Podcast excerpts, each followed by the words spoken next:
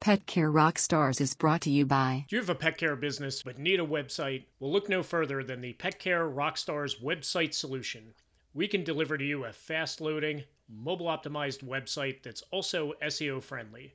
Your customers will love our websites and you'll love the affordability. We'll also give you all the tools you need to easily maintain your website, even if you have little technical knowledge. Go to petcarerockstars.com slash websites now to get more information. Welcome to Pet Care Rockstars. Solid advice you can implement into your own pet care business today, whether you're just starting out, getting ready to grow, or ready to scale. You'll hear firsthand from pet care rock stars who've been down this path before, including what worked, what didn't, and some tools you'll need for your awesome journey.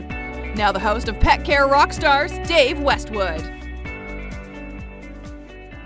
My guest today is the head of C4P Animal Rescue, which is an animal advocacy network connecting animal loving citizens all across Canada. Uh, the C4P network promotes rescues, fosters, and adoptions, keeps readers current on animal issues, and showcases innovations and successes in animal welfare. She's also an expert in special needs boarding. Um, in her daytime job, she's the president and CEO of Media Intelligence in Canada, where she's been the leading provider of strategic recruitment and cutting edge career resources for professionals in the Canadian media and entertainment sectors. She's also the author of the book Careers AF. Michelle Nadone, welcome to Pet Care Rockstars.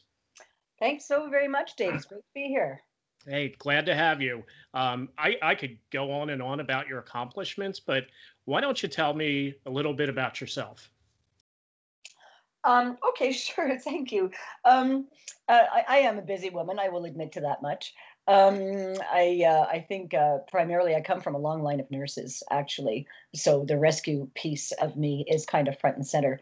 I have been um, rescuing domestic farm animals and wildlife for 20, 25 years, well, probably all of my life, but seriously for the last 20 years. Um, I did go out and get my veterinary assisting credentials about five years ago uh, to be able to uh, uh, add to or be as a value add to the special needs pet boarding services that I offer. And um, I also, on the side, when I have spare time, I study immunology and functional medicine very deeply. So, um, so those are some of the attributes that I bring to the uh, special needs community and uh, the rescue community in general.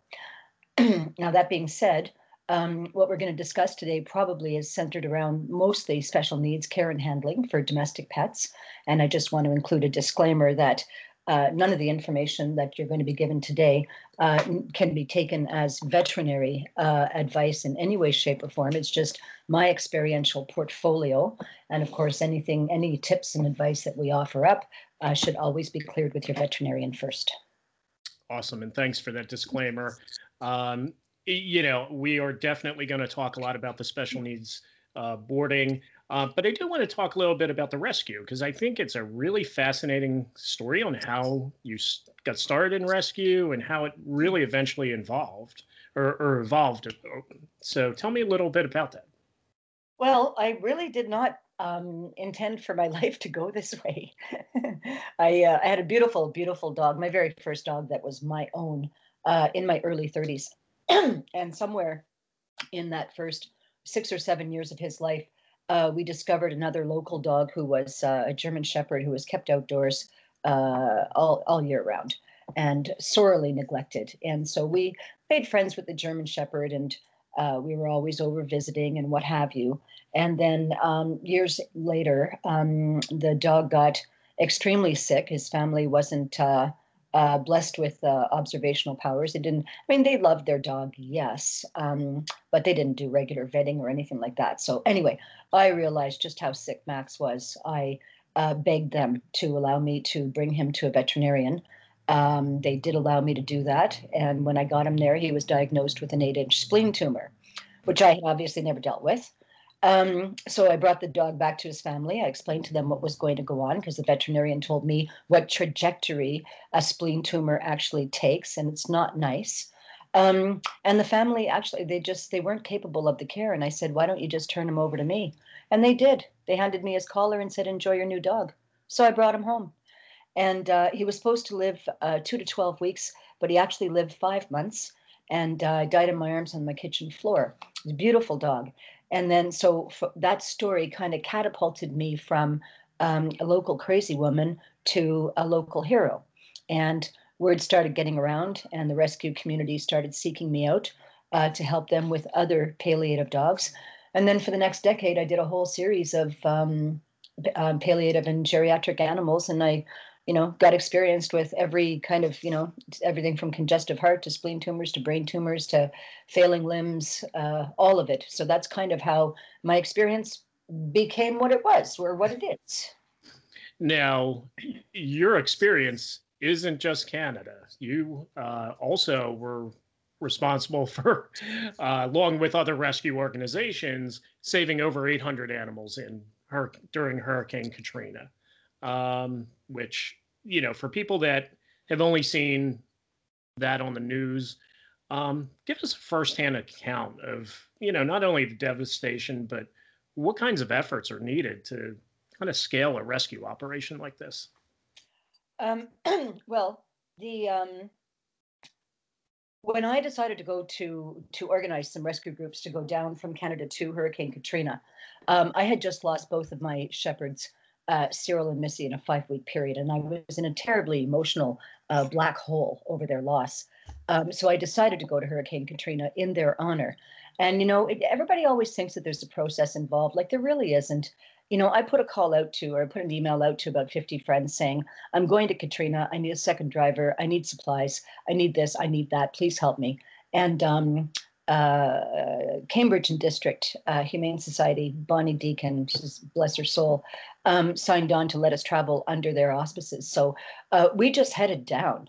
Now, um, the 800 dogs actually were, uh, it was eight, there was a compound um, in Tylertown, just north of uh, NOLA where they had 800 rescue dogs. We didn't bring home 800. Um, we brought home uh, over three runs. I think that the total was uh, 60. But um, it, it, was a phenomenal experience. And uh, what I remember so vividly was uh, one night the coyotes were out on the hill and they were all uh, singing. And uh, all 800 dogs in the camp started singing with the coyotes. You'd never heard anything like it in your life. It was just beautiful. And when I got there, I was so pleased. They asked me, you know, what do you want to do while you're here? And I'm like, I'll do anything, like just assign me. And they said, no, no, what do you want to do? And I thought about it and I said, oh my God, I would really like to be take I would like to be in post op if I can. And they said, absolutely. So they put a cot down in post op, and that's where I spent the next 12 nights, um, 12 days and nights sleeping and uh, working around the clock with the animals there. Wow, that's amazing. And you said you did bring some of them back, but hopefully they've all had found homes or. Oh yes, they they all found the most beautiful homes. It was a great operation, and uh, at least one of them is um, still alive because this is a number of years later. Uh, one of them is still alive, Francis, uh, the little uh, rat bone terrier. I was out to see him just last year. He's uh, 13 now, and he's uh, still thriving.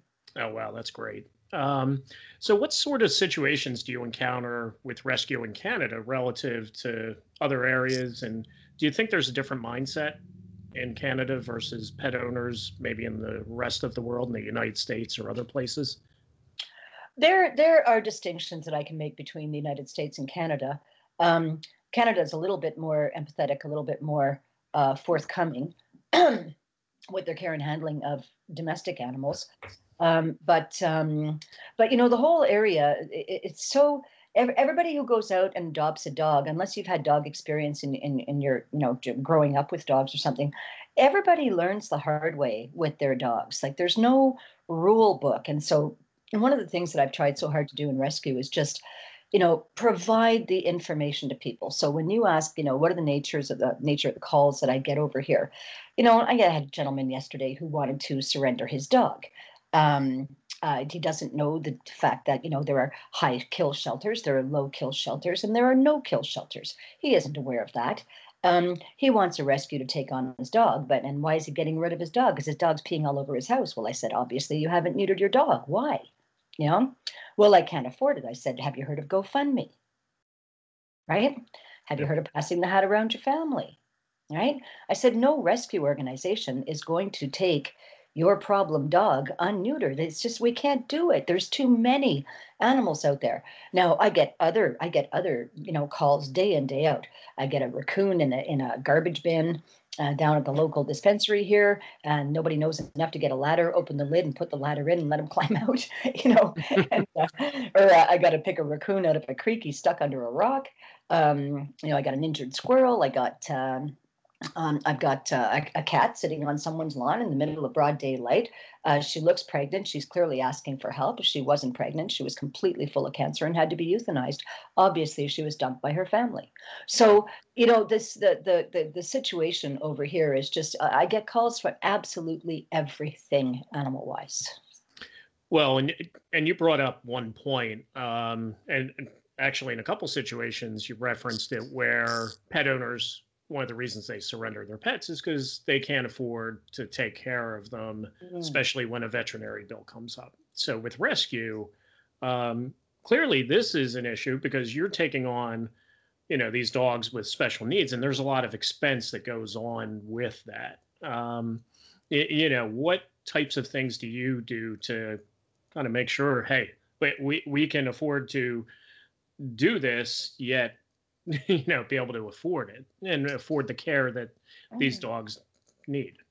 Well you know the, the beauty of um, the rescue community in canada uh, because uh, certainly i'm not alone and i'm not special. Um, i can name you 200 people just like me. They don't have the scope of the work that i do uh, but they're they're in it for life 24 uh, 7 working for animals. Uh, they're paying all these funds out of their own pockets. So um, so the, the beauty of our community is that we've now thanks to Hurricane Katrina, actually, um, that was when it all started with all the rescues tending to work together. So, you know, if I've got a resource that another rescue doesn't have, you know, I'll chip in there. Or, you know, like right now, you know, I'm I'm I'm fostering two small dogs um, and uh, the rescue is taking uh, the rescue is doing all of their veterinary billing. So, you know, it, it, it's just we all work together, and somehow we make it work. And like I said, you know, at worst comes to worst, go out there and ask for you know set up a GoFundMe campaign, or just get out there and say, hey. You know, on Facebook, I really need help with my vet bill. Can anyone donate? Um, and they do. I had that with my shepherd uh, two weeks ago. She's taken a very bad turn and um, temporary turn and um, I was very hard pressed to deal with the bills. And I just went out to my community and just said, hey, anyone who's got like an extra, you know, 20, 50 bucks, can you just send it over? And several of them did, and it really took the brunt off the payment. So other people can do that too. They just don't think to do that for their animals. Yeah, and there's probably a pride factor as well, having to say, hey, I need I need financial help. You know, I think a lot of people don't want to beg for money for lack of a better term there's a pride factor, but there's also a common sense factor that's missing. Gotcha. Gotcha.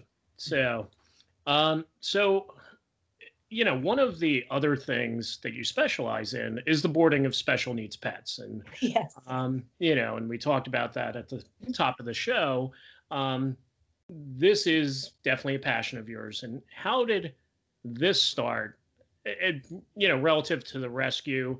And, you know, what would you consider special needs for those? Well, um, okay, so first of all, um, special needs animals are uh, geriatric. Uh, they are uh, very often uh, palliative. They will, um, or special needs could be they have specific medical handicaps like vision loss or hearing loss. Um, they could be paralyzed. They could be incontinent. Uh, they could be insulin dependent um, that's kind of the broad scope of uh, the special needs that I that I work with here. And how did it happen? It was really kind of um, interesting. I was in Toronto, um, living on Bathurst Street, uh, with my three-legged, 80-pound uh, Shepherd Cross named Stormy. Um, he uh, was suffering from the loss of his right front limb. 80-pound dog. You can picture the barrel chest on him. Uh, everybody in the neighborhood carried him up, and down the stairs uh, at least once in their life. um, three times a day. And uh, so, um, so I, I, was very tired of Toronto. Um, Stormy ended up injuring his only good front left leg. And I was so disheartened. I thought, that's it. I'm moving. I'm moving out of the city. I can't take it anymore. So I found, just by complete miracle, I found this little home that I was ultimately able to afford. And the first night I moved in here, um, I had a little terrier who was with me for a very short year. Um, and I was thinking to myself, how am I ever going to handle this financially? Then I had like this thunderbolt, and I just thought, wow, this place is perfectly set up for boarding. Why don't I just do that on the side with my own business just to make sure the mortgage gets paid? So that was how it started, and really, it, it's been it's been fantastic because nobody does special needs boarding, and and a lot of kennels will actually not take your dog if they're over nine years of age because they're afraid of the liability. So I'm not afraid of the liability. I mean, screen my dogs. Um, so it's it's turned into a very very um, positive aspect of my life. I mean, you never know. I've got three of them here right now. yeah, they're all very quiet. You know, unlike, unlike my dogs. Uh, so, um, what sort of equipment or things do you need to do boarding for special needs? You know, with where you're at. Um, I uh, I have it all. I have special harnesses. I have leashes and harnesses for all the animals. I have a full pantry uh, in my office here with everything from PP pads to various medications to catnip to syringes to blankets and uh, coats and um, uh, grooming materials, uh, several veterinary books. Um, I also have red laser um, red laser treatment pad here. Um, I have yoga mats on the floors for traction for the animals. I have elevated bowls. Uh, I'm a big fan of safety first, so um, you know the the fences are checked regularly, and I got to make sure I got no jumpers. Um, so you know, there's rather a lot of equipment, I have to say, and I and I also oh please let me mention this. For anybody out there who's really you know wants to do rescue and really doesn't know what they're doing yet at some point or another you're going to have a problem with an animal. Keep a go bag in your car you know? Keep uh, keep a heavy set of gloves keep um, um, a set of uh, um, heavy duty uh, safety glasses you know have a couple of leashes so you can noose a dog if you need to noose a dog uh, have a towel so you can pick up a bird or a turtle um, there's always i always have a go bag in the car just in case because i know animals you know i'm going to find them they're, they're going to find me right? So yes, there's a lot of equipment involved. yeah, and I'll tell you that is great advice for any pet professional that relies on their car um, because yeah, you never know what will happen. Uh, you know, yes, pet sitters, you know, dog walkers, you know, and the like, pet taxi. I mean, the, these are all things where you know something like that could apply as well. Mm-hmm. And always have a bird box in the car. Absolutely. So um, so what what sort of you know when you went into this? I mean, what sort of qualifications, skill sets do you think someone needs to kind of take this on? Um, because I'm sure there's you know um, it, it's a unique skill set that you would probably have to have to do special needs boarding versus hey i'm just going to do a kennel or do a boarding facility yeah i honestly don't recommend it for anybody to be perfectly honest um, the, uh, the, the risks are great, and you are um, in charge of a little soul's well-being. Um, you need to know what you're doing. So at the very least, you need to, you know, have veterinary assisting or veterinary technician credentials. I would say, um, and I would also say that uh, I would also highly recommend that you at least have um, some kind of experiential portfolio in rescue uh, because you know I've said for a long time now, and it's only because I've got the luxury of 20 years. I started out with nothing as well. But um, uh, anyone who doesn't have any, who has any less than 10 years uh, in rescue, I say don't touch it with a 10 foot pole. there's, yeah. there's too much to learn. Yeah, it, it seems like a lot. I mean, even for me, who's dealt with animals for many, many years, and you know, we we have had to, to deal with the occasional special needs pet. Um, it, it can be overwhelming, no doubt. Um, so, it, you know, in terms of you said you've been doing this for quite some time. Eh, how did this business start to blossom and grow? And, and what things did you do to kind of promote that? Hey, you know, for special needs, I'm, you know, I'm the person, you know, for your pet. Yeah, well, I mean, I have a very extensive portfolio working within uh, the Canadian media at, at the executive level. So um, I have a tremendous amount of uh, marketing strengths and social media strengths, and uh, I know how to position things properly. I, I write like there's no tomorrow. So uh, writing copy is not difficult for me. Um, finding audiences, uh, harvesting those audiences, aggregating those audiences. That's all stuff that comes to me like in my sleep. You know, I just use all my professional skills from my day job and apply them to my day, my night job. Well, my my rescue job. But um, but uh, but you do need, you know, you do need to have marketing pieces and you need to understand who your audience is and then you have to reach the audience so here's the trick you got to reach the audience with the most compelling story possible about that animal because unless it's a compelling story people it's not going to resonate with people and they're not going to jump in and help. So you can't just say i lost my dog call this number if you see him. Okay? Like that's forget it. Like that just in one ear and out the other with people but if you write up the dog's story and tell the who what when where and why okay give full contact information get a jpeg beauty shot into that post well now you're starting to cook with a little bit more gas right? Yeah, and I think that is an area where I think a lot of pet professionals kind of suffer from because you know they may not you know they may either have writer's block or quite frankly time management you know you know being able to write up a blog post or you know do something like that where um, you know i think there are definitely some challenges there um, for someone that doesn't have that type of experience. But uh, yeah. but it is something that's critical um, because I think anytime you go into a business, you know whether it's related to pets or not, you, you know most people focus on the core aspect of the business and not hey how am I going to promote it to make it grow and um, I, I think that's something that you know you you bring up some great points on how you've been able to do that. Um, Any pet business actually um, well, forgive me, any business, let alone a pet business, takes an approximate five years to establish.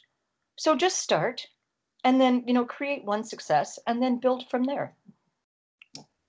Yeah. I, I mean, I would say that's probably about how long it took for us to grow our initial business. You know, we, we saw, you know, kind of an uptick probably in the third year and then probably year five was kind of like, you know, the doors blew off, you know, which, uh, you, you, know, it does take time. And that's why I, I think in any business or any pet related business, you know, there is a lot of turnover because people do kind of give up uh, before kind of hitting that point where um, they, they've really, you know, grown and matured that business. Um, so getting back to the special needs aspects, you know, we talked a lot about the physical needs um, of a special needs pet.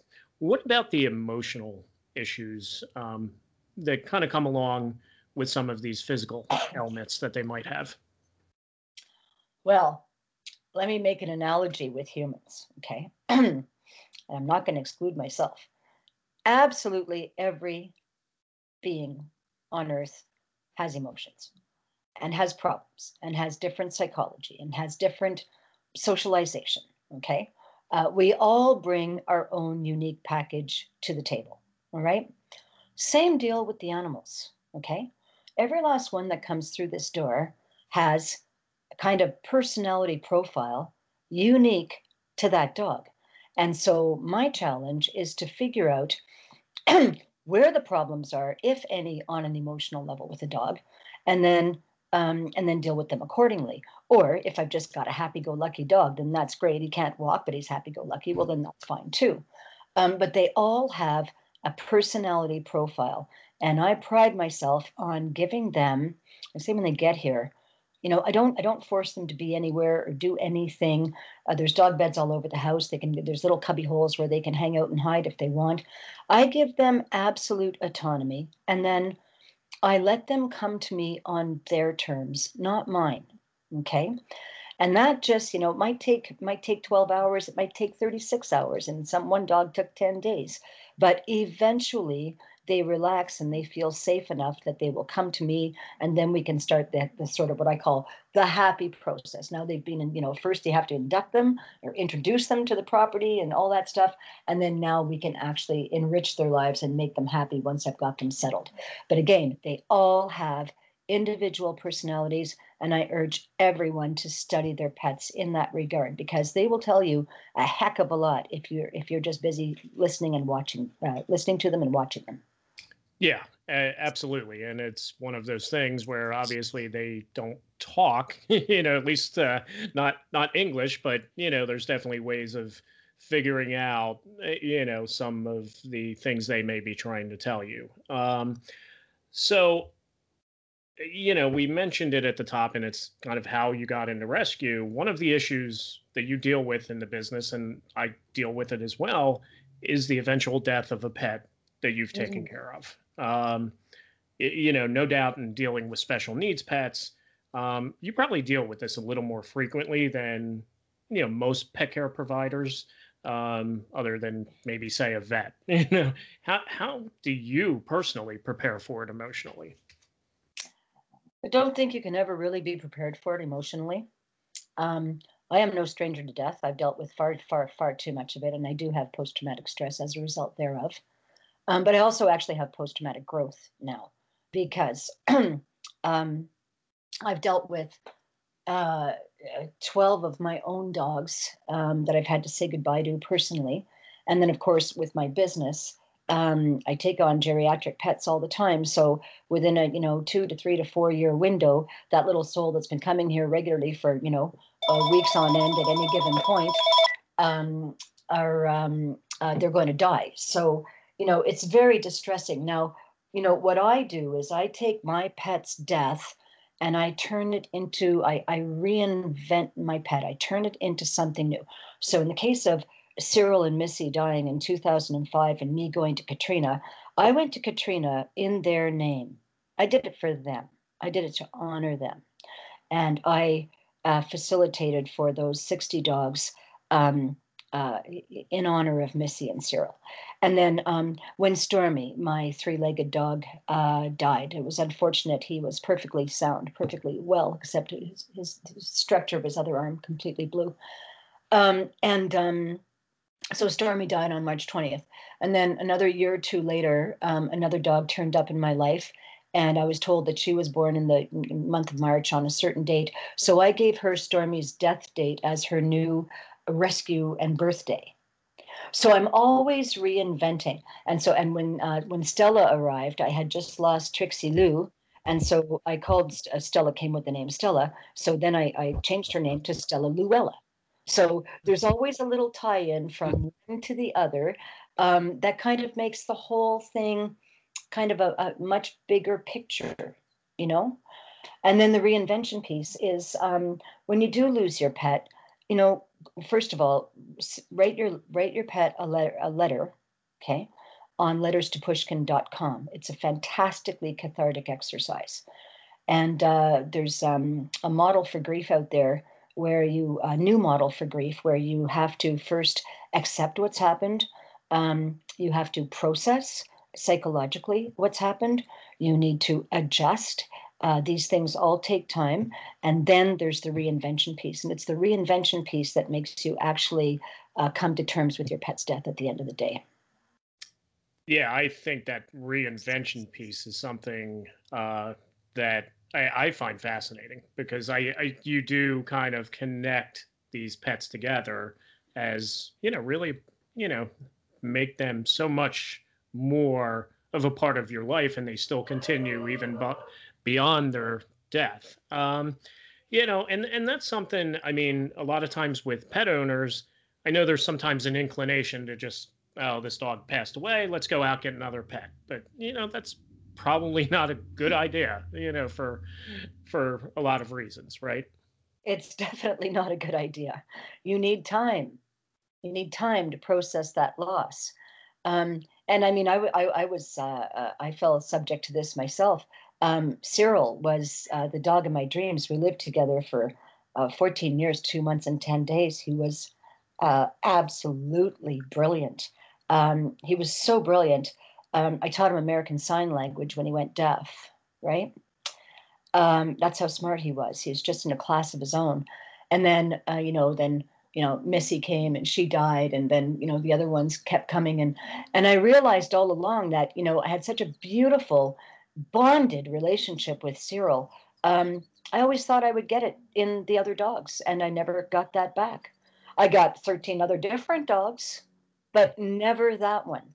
And so and but i find that people go out looking to replace that dog and it's not the same relationship it's not the same history not the same personality not the same physiology. Everything is different and people are very often not prepared uh, for that. No i think it would be like trying to replace someone in a relationship you know you you you try and make them like you know that other person or in this case that other dog and uh, yeah, it's generally going to end up in disappointment. So yeah, hello, hello, rebound. yeah, yeah. So, um, so one area and that kind of intersects with your daytime life, and it's funny because you mentioned about time, and I'm like, how does she even have time? But uh, one area where you know this intersects with your daytime life is that you have a six point tip sheet for media professionals that help with the way animals are represented in the media. Um, oh yes, yeah, I do actually. I forgot. Yeah, yeah. So tell me a little bit more about that, and tell me how the media is different, say in Canada, you know, versus the United States. You know, um, if, if you could. Uh, well, I can't address how the U.S. is, so I'm just going to stick to Canada. Sure. Uh, my uh, my experience is long and broad uh, with traditional uh, Canadian media, television, radio, print. And um, uh, in my daytime job, I have beautiful, lovely working relationships straight across the industry. Uh, but when it comes to animals, is where I draw the line with Canadian media. And I've fired more than one news team on um, on the subject of animals. Um, we are hopelessly behind as as a culture, as a society. We are hopelessly behind in our representation of animals. Um, you know, someone er, on air refers to an animal as an it. It is not an it. It is either a he or a she. Okay. Get was 2019 already, right? Um, they only do animal stories on slow news days or, um, you know, the big grandiose, you know, the pit bull stories. Uh, where's the story about the the the beagle that ripped a kid's face off? Right? They're not going to cover a beagle, but they're going to cover a pit or what they think might be a pit. Okay, so you know, I have a lot of complaints. Um, you know, on on on uh, in in extreme weather. Hello, climate crisis. In extreme weather, why are you not reminding people to keep your pets indoors? Why on a weekend like this are the newscasters not taking some responsibility when they uh, mention the local fireworks events and just put in a, a small "Don't bring your pets to the fireworks." right? I mean, come on, media. Like, really, it, it's not like you don't know this. So, yes, I got frustrated with that at one point, and I did put together a six point thing or an eight point thing, whatever it was.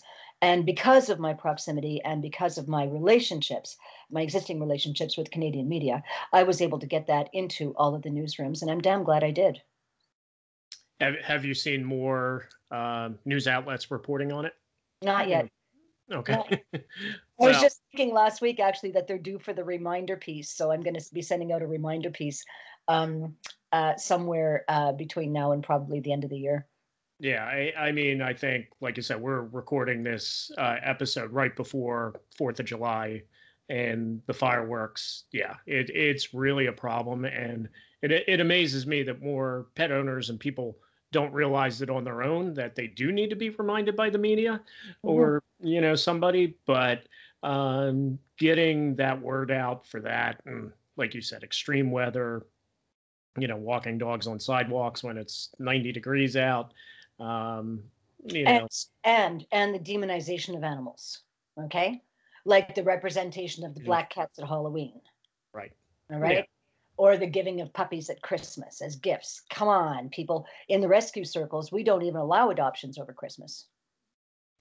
Yeah. I mean, because unfortunately, to your point, those Christmas gifts end up being rescue dogs by February. And, Absolutely. you know, same thing with, uh, you know, bunnies over Easter. So, um, yeah, I mean, there's so many examples where um, you know better representation can happen. So um, I think it's great that you're putting that out.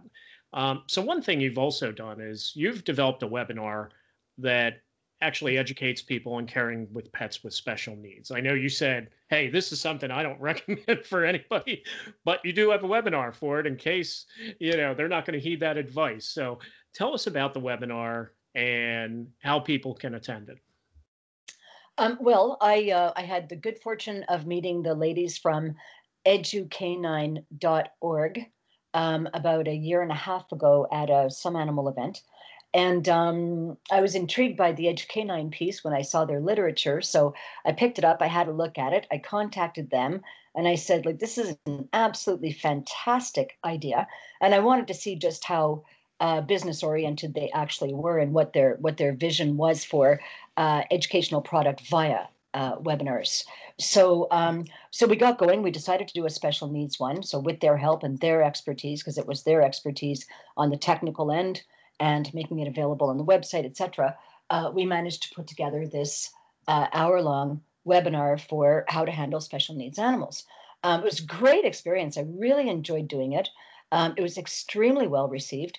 And actually, the girls were back to the ladies, rather, were back to me just last week um, saying that it's time for us to do uh, a full video record and make this available full time, like for people to watch, not just at a given seminar time, like by appointment viewing, but have it available for people to purchase and watch uh, any old time they want so that we can uh, get the product out there um, to more people for more pets.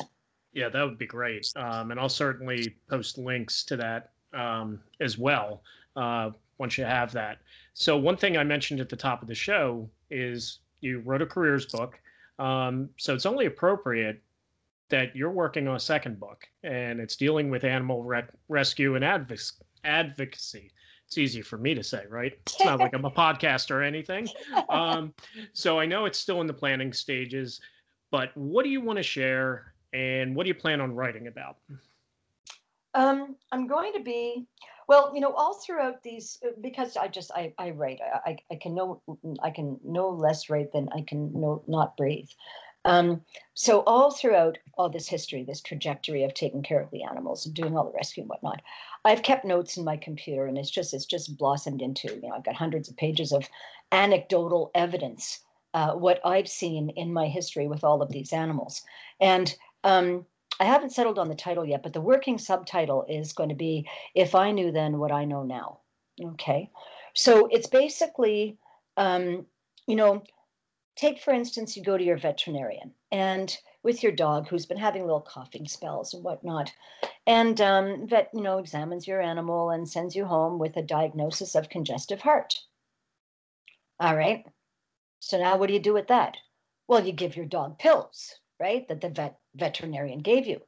But does the veterinarian tell you that you have like probably anywhere from, uh, you know, uh, it could be up to 18 months left with, with your dog? Uh, does the veterinarian tell you how this thing rolls out? Um, do you know that when your dog is sleeping on his face rather than on his side with his legs extended, when he's sleeping on his face, it's because he can't breathe?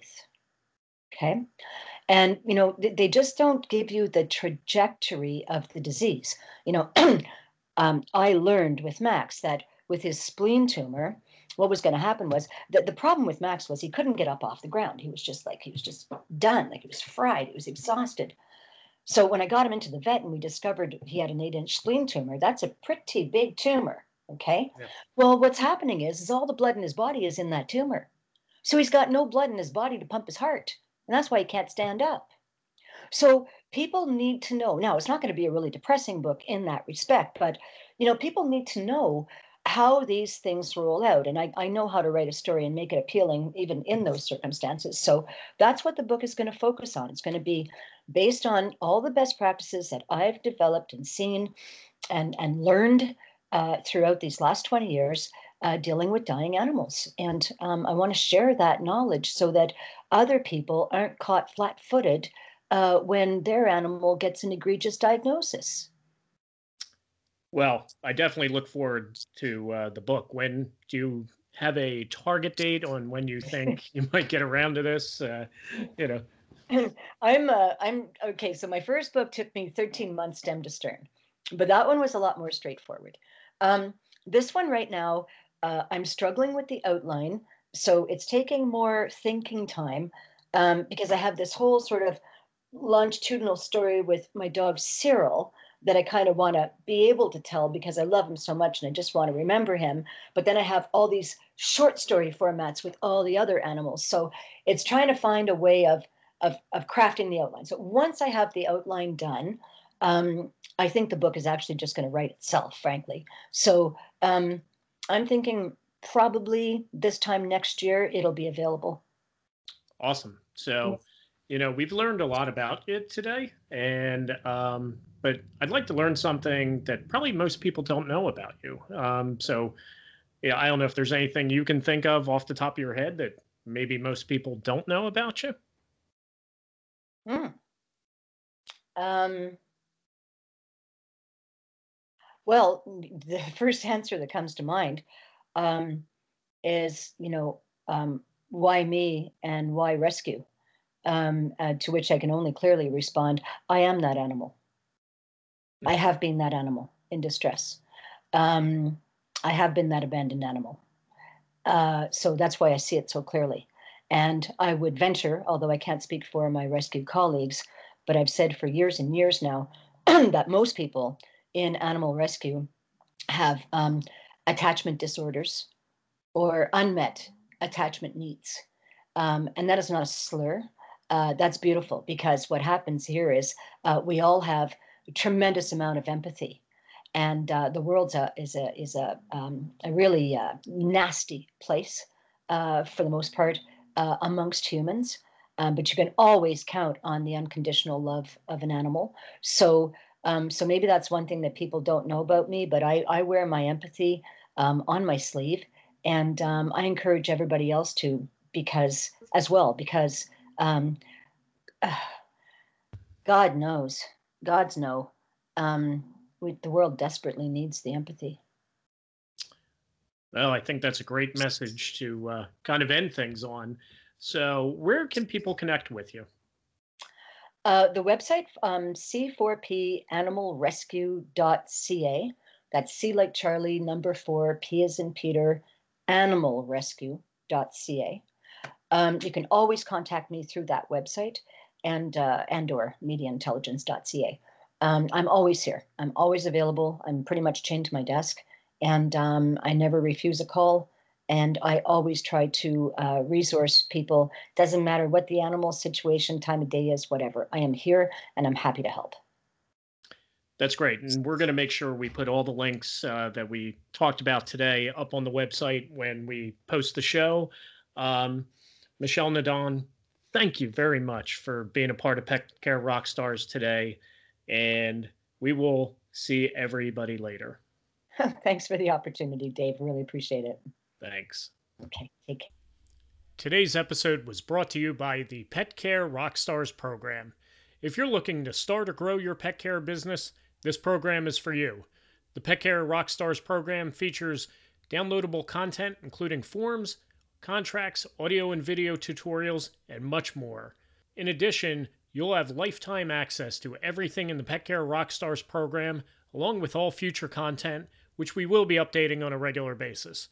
Go to petcarerockstars.com and click on the Become a Pet Care Rockstar Now link at the top of the page. And we'll see you on the next episode of Pet Care Rockstars.